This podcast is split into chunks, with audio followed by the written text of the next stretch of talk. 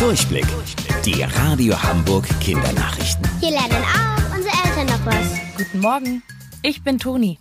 Wegen des Coronavirus finden in der ersten und zweiten Fußball-Bundesliga erstmal keine Spiele bis Ende April statt. Das haben gestern die Mitglieder der Deutschen Fußballliga verkündet. Danach könnten wieder Mannschaften gegeneinander antreten in sogenannten Geisterspielen. Klingt unheimlich. Was ist das?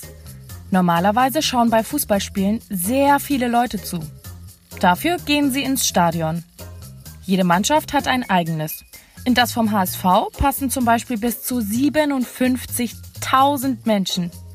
So viele auf einem Haufen sind wegen Corona aber aktuell zu gefährlich. Denn es könnten sich sehr viele mit dem Virus anstecken. Um das zu verhindern, finden Fußballspiele dann einfach ohne Zuschauer statt.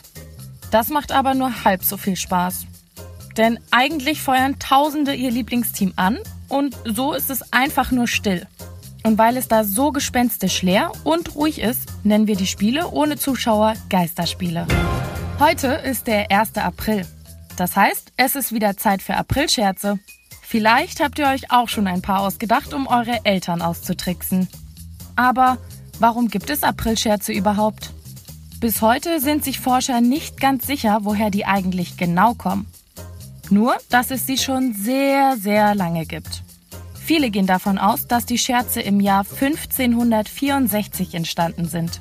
Damals begann ein neues Jahr noch am 1. April. Der französische König änderte das Datum aber dann auf den 1. Januar. Weil es da aber noch keine Zeitungen gab, haben das nicht alle Menschen mitbekommen. Die feierten natürlich wie gewohnt am 1. April das neue Jahr. Das wirkte auf die, die von dem Neujahrstag wussten, wie ein schlechter Scherz. Ein Aprilscherz eben. Daher kommt wahrscheinlich der Name. Wusstet ihr eigentlich schon? Angeberwissen. In Schweden gibt es ein McDonald's Drive-In für Ski- und Snowboardfahrer. Da können Sie sich etwas zu essen bestellen und einfach weiterfahren. Kein Scherz. Bis später. Eure Toni.